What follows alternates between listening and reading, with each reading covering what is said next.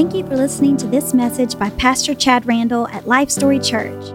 We are a grassroots church located in the heart of the Bellevue community in Nashville, Tennessee. Our services are streamed live on Facebook and YouTube every Sunday morning at 10:30 a.m. and Wednesdays 7 p.m. Central Time. We would love for you to join us. Now here's Pastor Chad Randall. Well, well, well. Now that I've got you back in my clutches here, we've been having a good time studying through Romans, haven't we? You guys got your Bibles ready? Let me hear some Bible pages flip. We're going to open up to uh, Romans chapter 3. Uh, we first want to acknowledge uh, today is Reformation Day. Some people think it's a, a, day for something else, but for us, it's Reformation Day, right? That's what we remember today. The day that uh, the Lord changed the world through uh, Martin Luther. The day that uh, we were liberated from another works based religious system. We don't need any more of those, do we? I think the world's got plenty of those.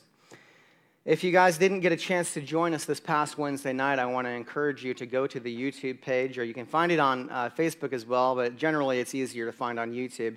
Go to the Life Story Church uh, YouTube page and watch this past Wednesday night's message. It's all about the Reformation it's called The Day That Changed the World. So if you missed that, uh, I know this group. This is a group of people that love the Word of God, love context, love history, love it all. You love to know what you believe and why. Amen? Amen. And there's a lot of good truth in that uh, lesson for you guys. So, with that being said, Romans. Romans is the most comprehensive expression of theology in the entire Bible.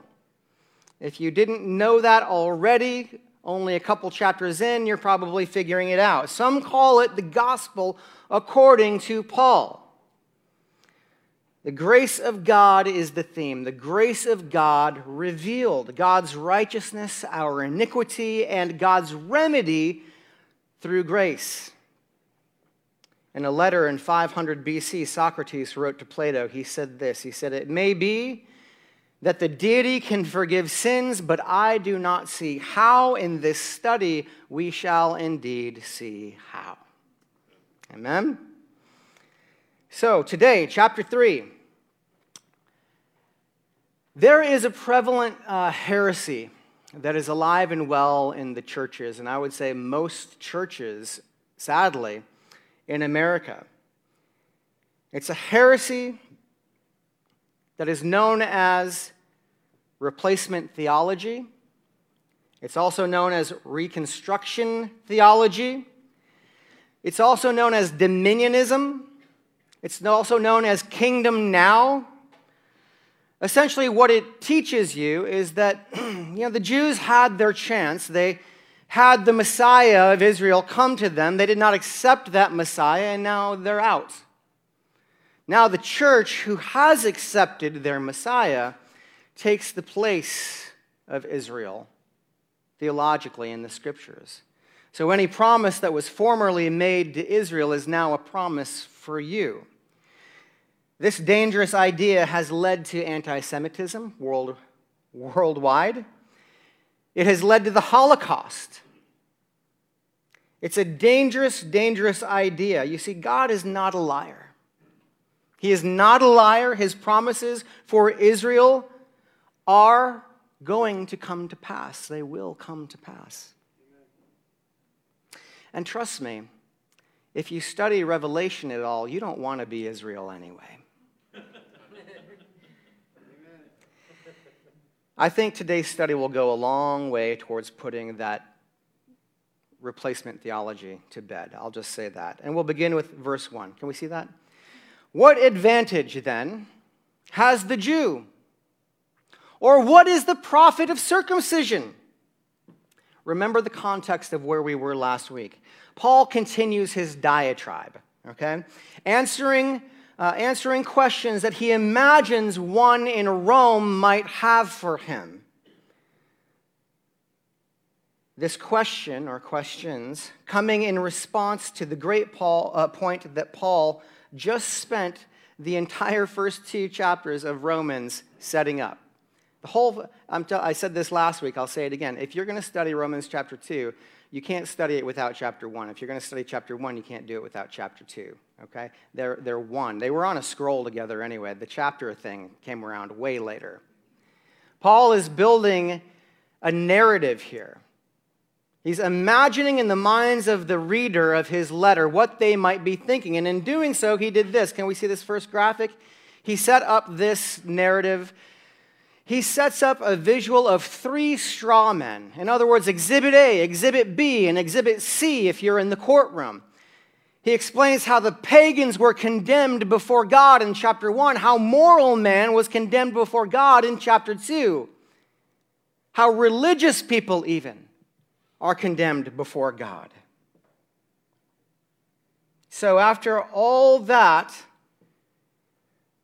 Paul says, What advantage then has the Jew? What profit is the circumcision? After all that, we might expect Paul to say, No advantage at all, actually. But what does he say? Can we see verse 2? He says, Much in every way. In other words, there is an advantage to being Jewish. Chiefly because to them were committed the oracles of God.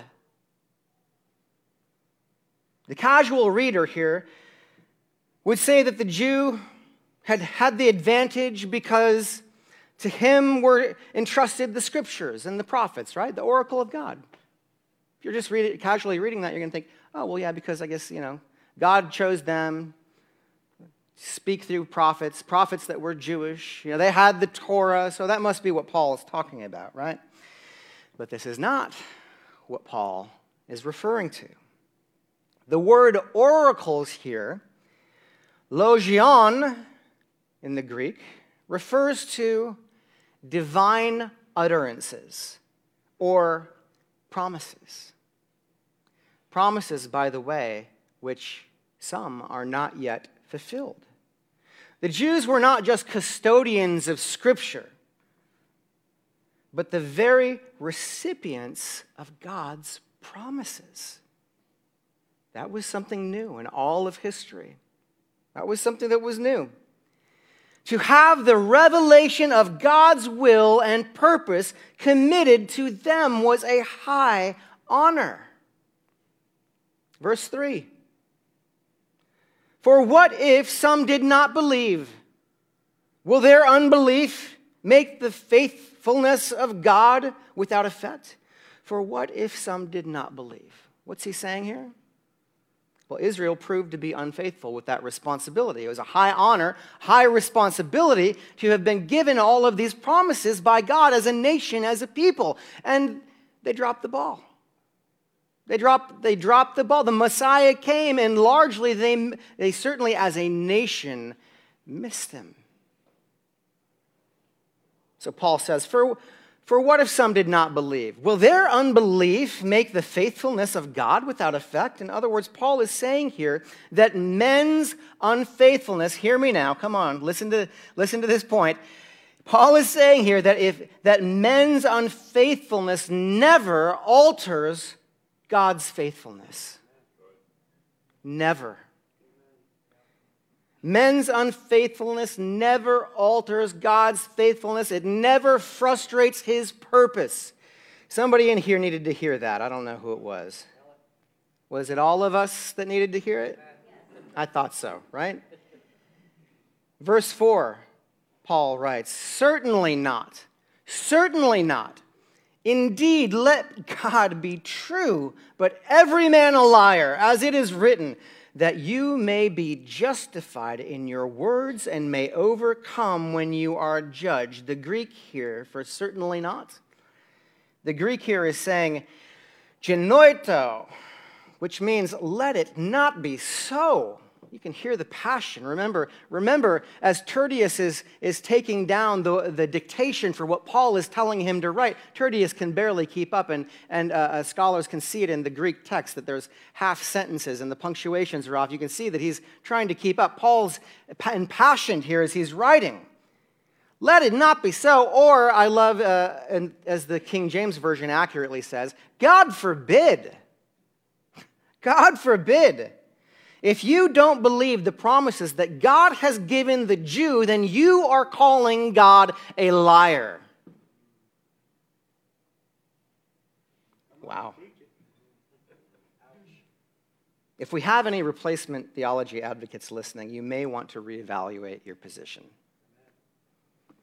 Buckle up now, because this is about to get good, all right? Verse 5. But if our unrighteousness demonstrates the righteousness of God, what shall we say? Is God unjust who inflicts wrath? I speak as a man. It's implied here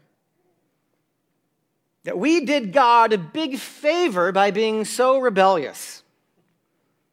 Is God going to judge us for glorifying Him? Because if in our weakness He is shown to be strong, and the weaker that we are, the stronger He appears to be and is proven to be, this logic is absurd, of course. it's absurd, of course.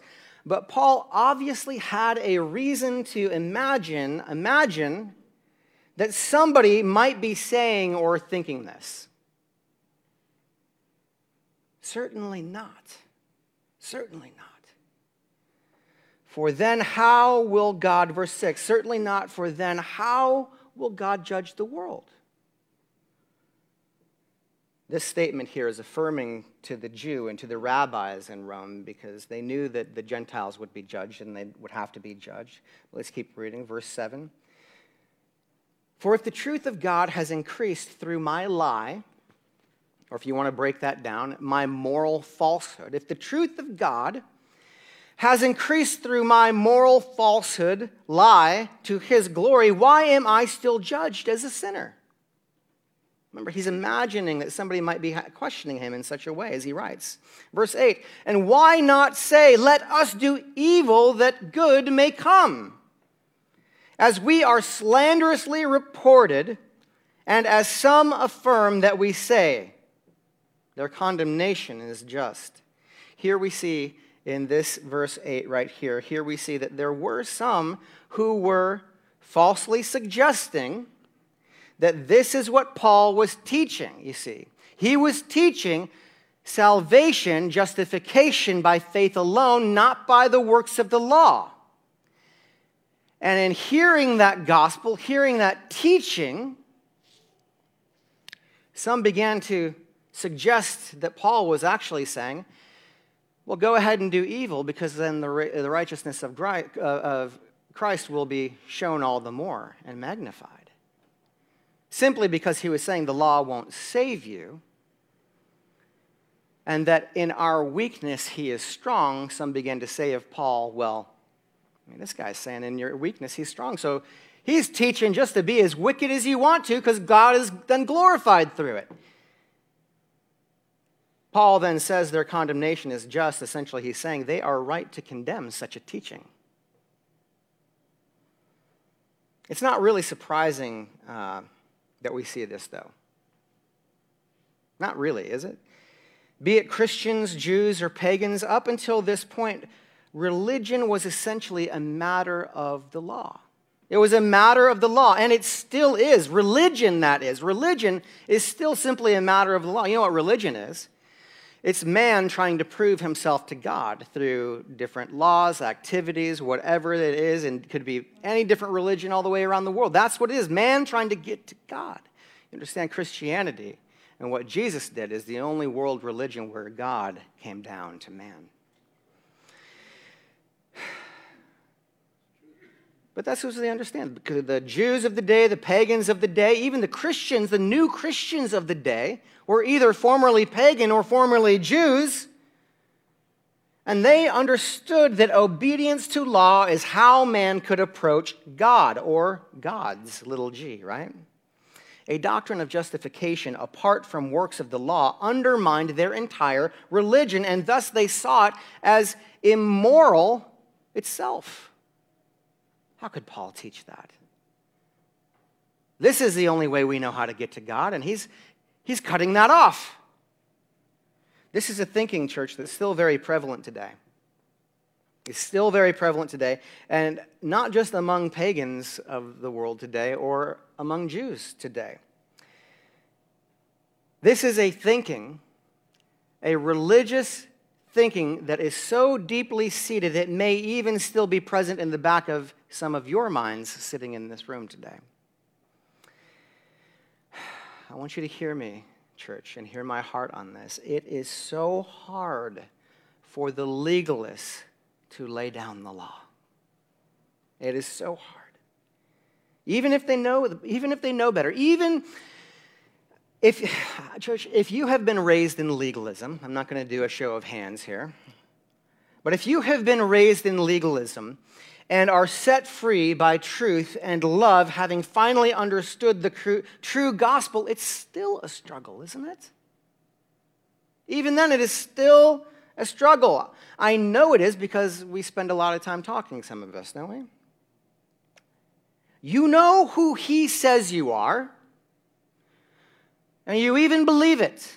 You know the gospel. You know who he says you are now. You, you even believe it, but it's hard to feel it sometimes, isn't it? It's easy to forget.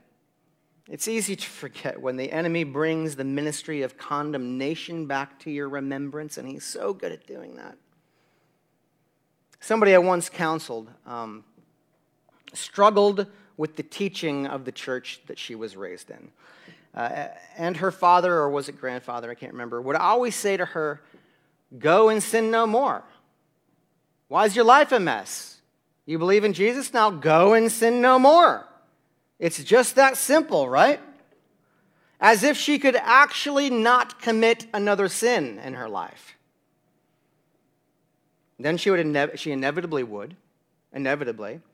She would feel condemned all over again, and then they'd let her know that she was crucifying Christ all over again. Thanks a lot. Right? Well, you're saved. Go and sin no more. Oh, you did? Well, you just crucified Christ all over again. Let's talk about feeling defeated, huh? Talk about taking scriptures out of context, okay? Talk about wrongly inferring meaning onto the text. Imagine being raised with this kind of false gospel. Just for a moment, imagine being raised with this false gospel where you are going to hell literally every time you slip up. Spending a life trying to measure up, believing that if you don't, you're damned. And knowing in your heart truly that you don't measure up. How much harder would it be then to separate from this psyche? And that's what it is it is a psyche. How much harder would it be to separate from that psyche if you're a leader? or a teacher of it. It's all the more difficult. It's not hard to imagine that they would view Paul's gospel of justification apart from works as an offensive heresy, and they did. You know, Amber and I, some of you got, a lot of you guys know our story, but we planted the first church we ever planted 10 years ago, uh, probably longer now was in northeast Arkansas. And that region had just a deep spiritual oppression hanging over it of legalism. Legalism, you know, when I say legalism, if you're not familiar, it's simply this. You believe in Jesus, great, you have faith, you're saved. But now you got to do works to keep it or you could lose it, right? Faith plus works equals salvation. Whereas Paul, over and over again, and you'll see it plainly by the time we're done here today, says faith plus nothing. Sorry, you don't get any credit in this uh, deal, all right? But there was, this, there was a deep seated spiritual oppression of legalism over the area, you know, and the ministers of condemnation did not like us. They did not like us very much. Word would get back to us uh, all the time what they were saying about us. Talk about trial by fire for your first church as a pastor. We'd hear things come back to us. They even allow coffee in the sanctuary. Freedom, freedom, freedom. And that just broke the, that was the straw coffee in the sanctuary.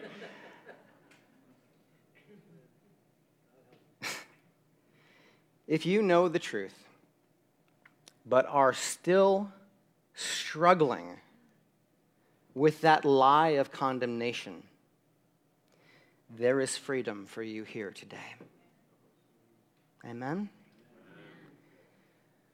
If you have been abused by these other gospels, and that's what they are. These are Paul calls them another gospel. It's a different Jesus. It's if they're teaching you come on to Jesus and believe in the cross, but then you have to do X, Y, and Z to get get saved or stay saved. That is that's a different Jesus, right? I mean, I'm not the only Chad on the planet, right? What's in it? What's in a name, right? Well, not the person.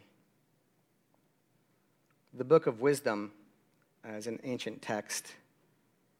We visited a couple weeks ago. It's an extra canonical, canonical uh, text. Didn't end up in our Bible because they couldn't figure out who wrote it. Some said Solomon, some thought an Alexandrian Jew. It was written prior to the time of Jesus, though. It says this in Wisdom chapter 15, verse 2 and 3. For even if we sin, even if we sin, we are thine, knowing thy power. But we will not sin because we know we are accounted thine. We're yours. For to know thee is complete righteousness. How do you get complete righteousness? To know thee. And to know thy power is the root of immortality. This is some righteous robe of Christ mentality here. This is a pre time of Christ text that foreshadows what Paul says in Romans chapter 7, verse 20, when he says, It is not I who sin, but the sin dwelling within me. But we'll get to that probably by like May or something at this rate. Verse 9, Paul says this. What then? Are we better than they? Not at all. For we have previously charged both Jews and Greeks that they are all under sin. And he thoroughly did it, didn't he? All are guilty. Can we see this graphic, this tile? All are guilty. All are guilty. The pagan man has the creation that convicts him. He has no excuse, Paul said. The moral man, also guilty. He doesn't even live up to his own conscience, Paul says, and that is inadequate. The religious man, the greatest historical illustration of commitment and sincerity found in the world, the Jew still doesn't make it. The Jews, with all their uh, sincerity, sincerely and sincerity and commitment, cannot save themselves. All are guilty. Verse 10. As it is written. As it is written. Now, Paul is about to jump into uh, verse 11 through 18 here, he's, he's going to present a, a catena of Old Testament quotations where the general sinfulness of man is summed up in Old Testament quotes. So we're going to we're going to rock through them pretty quickly. But essentially highlighting the reality that the law brings out the sin of men and women, but it does nothing to cure it. The law brings the sin out, it exposes the sin, but it does nothing to cure it. It's like Western medicine, right? Only treating the symptom, never, the curing, never curing the root. Might take the sermon in a different direction. Both Jew and Greek have, come, have to come to the same conclusion and declare themselves morally bankrupt. This is Paul's case here, okay? Let me say it again. Both the Jew and the Greek. We've got some Jews in here. We've got everybody else is Greek, all right? both Jew and Greek, have to come to the same conclusion and declare themselves morally bankrupt. Have you declared yourself morally bankrupt yet? Nobody wants to do that, right? I'm, I'm not, I wouldn't call myself morally bankrupt, right? I mean, I make some bad decisions here and there, but I generally mean to do well, right? I wouldn't call myself bankrupt. No, no.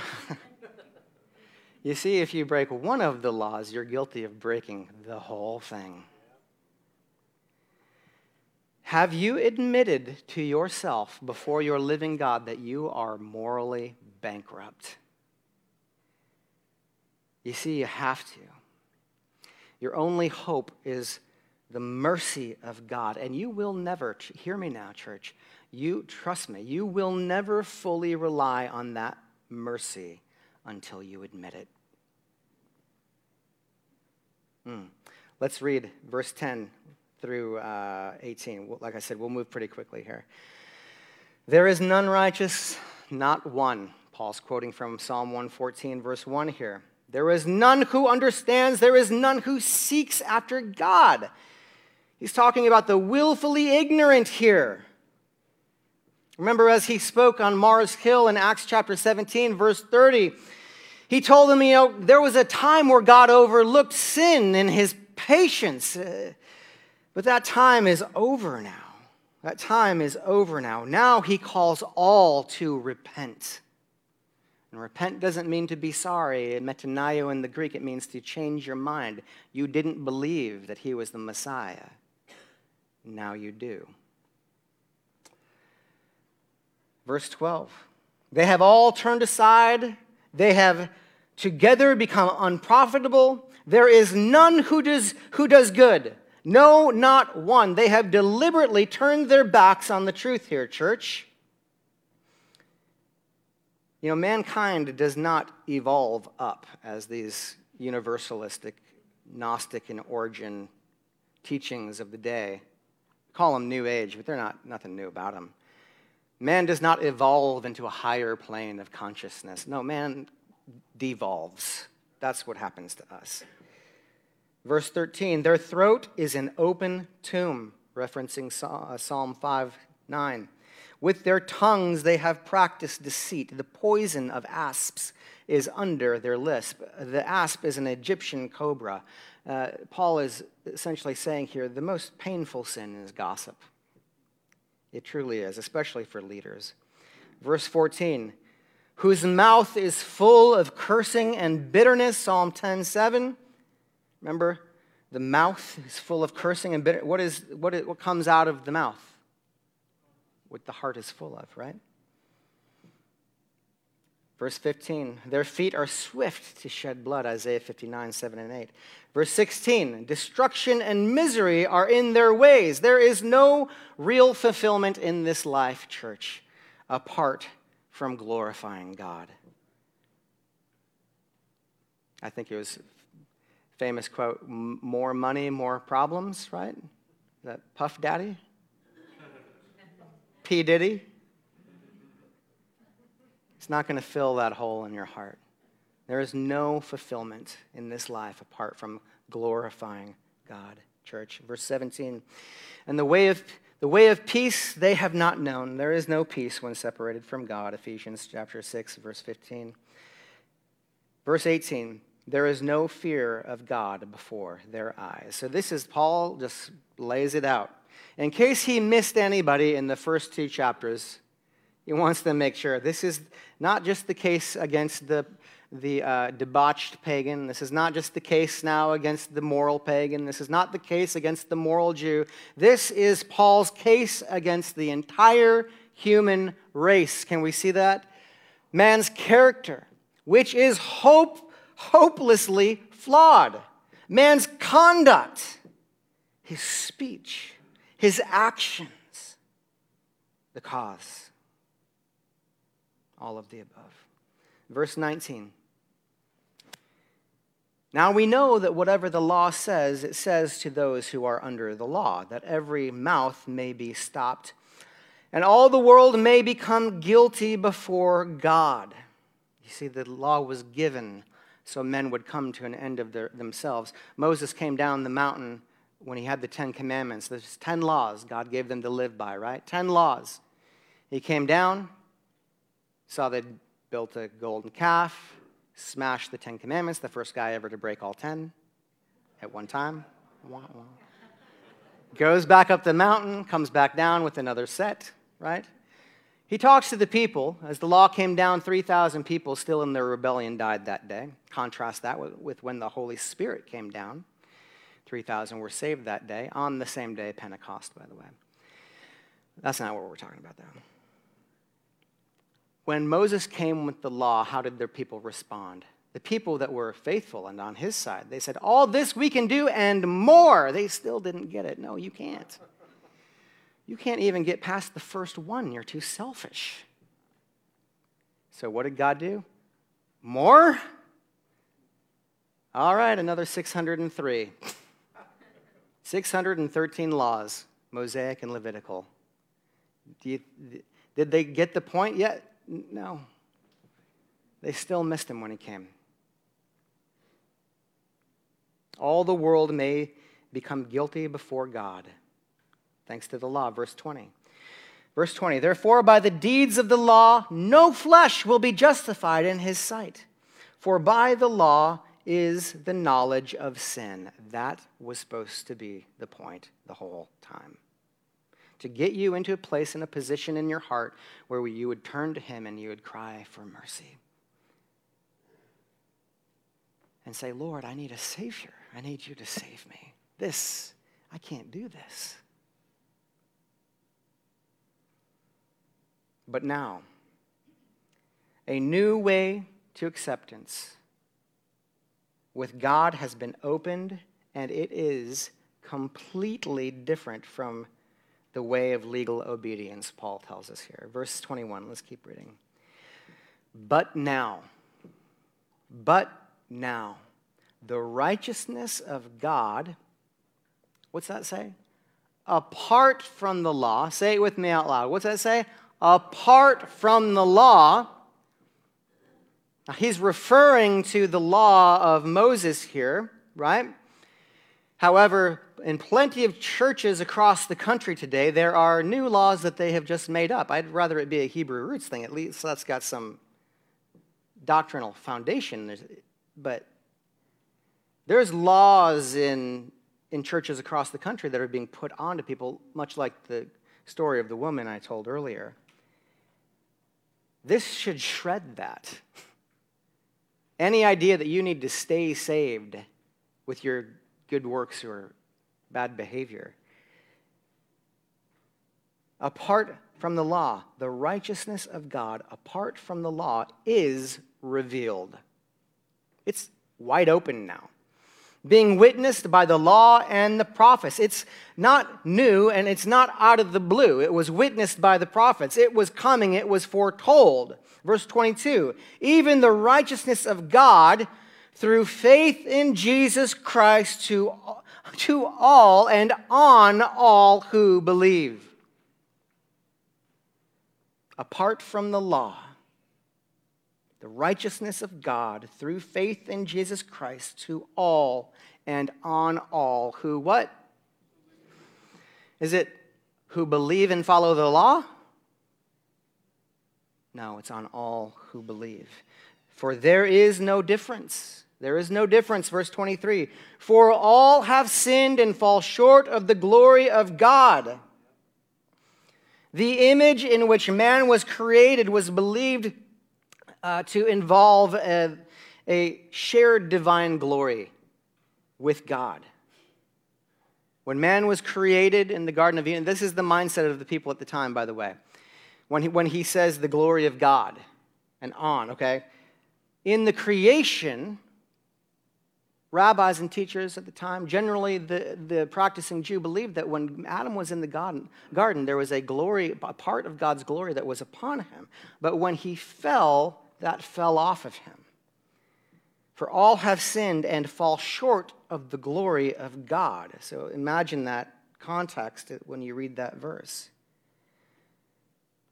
You can, for backup, if you want to take a note, if you're a note taker, Isaiah 43 7, you'll find that discussed. Also, 1 Corinthians chapter 11, verse uh, 7, when Paul says, the hope of sharing the glory of God awaits believers in the coming age. In other words, in other words, in the twinkling of an eye, we will be changed and we will be like him. That's what's in view here. Verse 24 For all have sinned and fall short of the glory of God. Verse 24 Being justified freely by his grace through the redemption that is in Christ Jesus. I mean, this might just be the perfect time to close and open the altars up. I mean, come on. People, you are free. You are free. The famous Roman poet, uh, poet Horace, he once laid down uh, some guidelines for playwrights of his day. He said, you know, uh, these playwrights, they would too readily uh, cling to a device that might solve some tangles. Uh, like if they were writing a, a, play and in their writing of the plot, it kind of got mixed up and they didn't know how to figure it out, they would just write in a god to come fix everything. And it would straighten out their plot line. Horace famously said this. He said, Do not bring a god onto the stage, he says, unless the problem is one that deserves a god to solve it. Martin Luther uh, was familiar with these words, and he took up these words and applied them to the forgiveness of sins. Here in this quote, he said, is a problem which does need God to solve it. Can we read that? True. For sinful man cannot solve it, though he desperately needs a solution to it. It is his problem. It is he who needs to be forgiven. And what Paul tells us here is that the problem has been worthily solved by the grace of God who has presented Christ as the solution, the means of forgiveness, the guarantor of our acceptance. All that is required of sinful men and women is that they should embrace by faith what God's grace has provided. Amen. Come on now, church. Are you with me? Through the redemption that is in Christ Jesus. Do you know what redemption means? I'll give it to you real fast. We're running out of time. Redemption is this in the Greek apolutrosis. It means ransom. You have been ransomed, the buying of a slave out of bondage, not just out of bondage to come work for you now. You're not now his slave. No, you buy the slave to free the slave. John Bunyan uh, was a famous writer in the 1600s. If you're not familiar with him, you may be familiar with The Pilgrim's Progress. That was his most popular work. He wrote a book called Grace Abounding in 1666. I've got a quote for you from it. Let's read it. As I was walking up and down in the house as a man in a most woeful state, that word of God took hold of my heart. Ye are justified freely by his grace through the redemption or ransom that is in Christ Jesus. But oh, what a turn it took! What a turn it made upon me! Now was I as one awakened out of some troublesome sleep and dream. And listening to this heavenly sentence, I was as if I was as if I had heard it, thus expounded to me. Sinner, thou thinkest that because of thy sin and infirmities I cannot save thy soul. But behold, my son is by me, and upon him I look, and not on thee. And will deal with thee according as I am pleased with him. Whew, got chill bumps. Bunyan was imprisoned for 12 years for nonconformist religious activity. Verse 25 whom God set forth as the propitiation by his blood through faith to demonstrate his righteousness.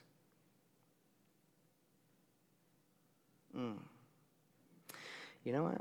Can I invite Leith forward? I just feel like I'm just going to, I need to stop right here. I'm not going to turn the page on this. We're going to pick up right here next week.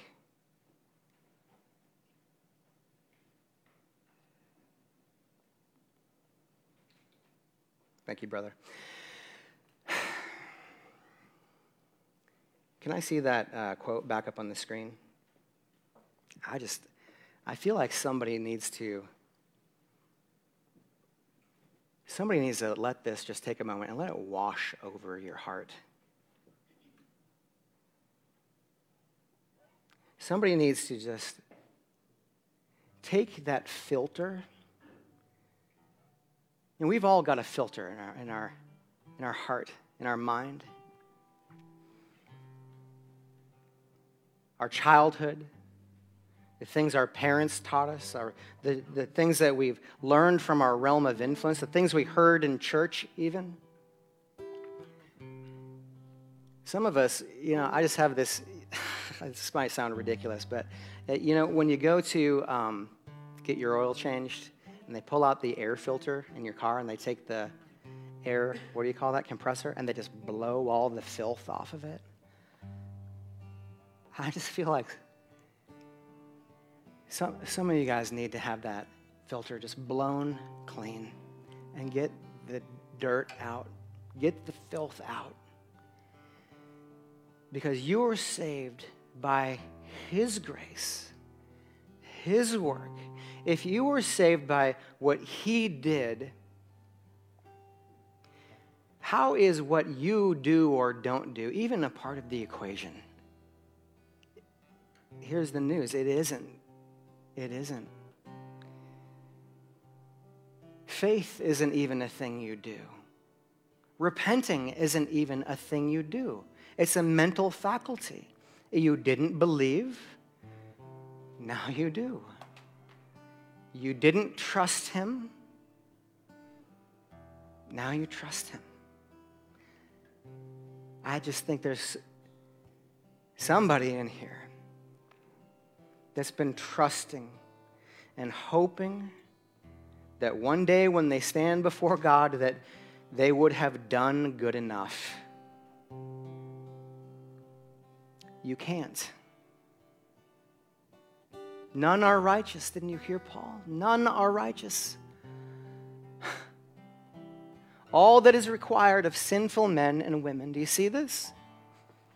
is that they should embrace by faith what God's grace has provided.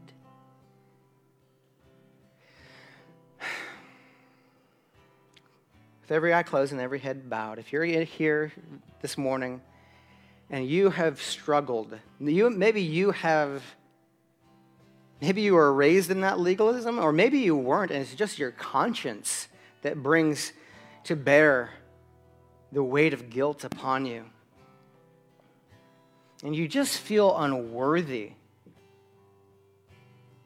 I'm here to tell you that you are. And you can't fix that. Do you get it? But He fixed that. That was the situation. Don't bring a God into the scenario unless it's worthy of a God to fix it. Oh, we needed him. And so he came and he wrote himself into history in advance church.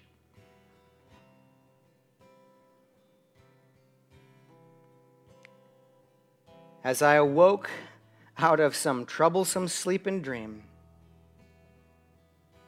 listening to this heavenly sentence,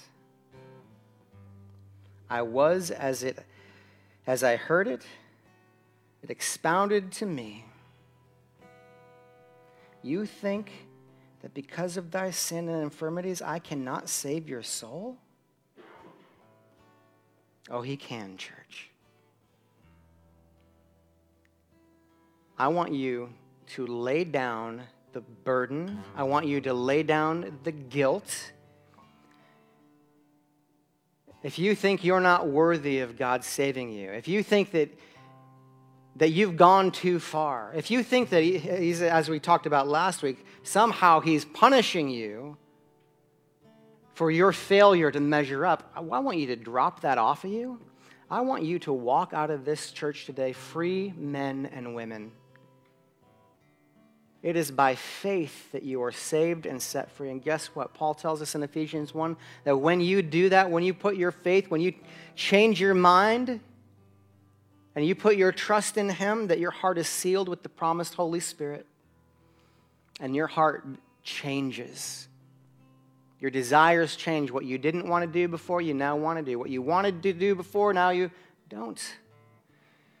As your heart is overwhelmed with gratitude, as one awakened from a dream.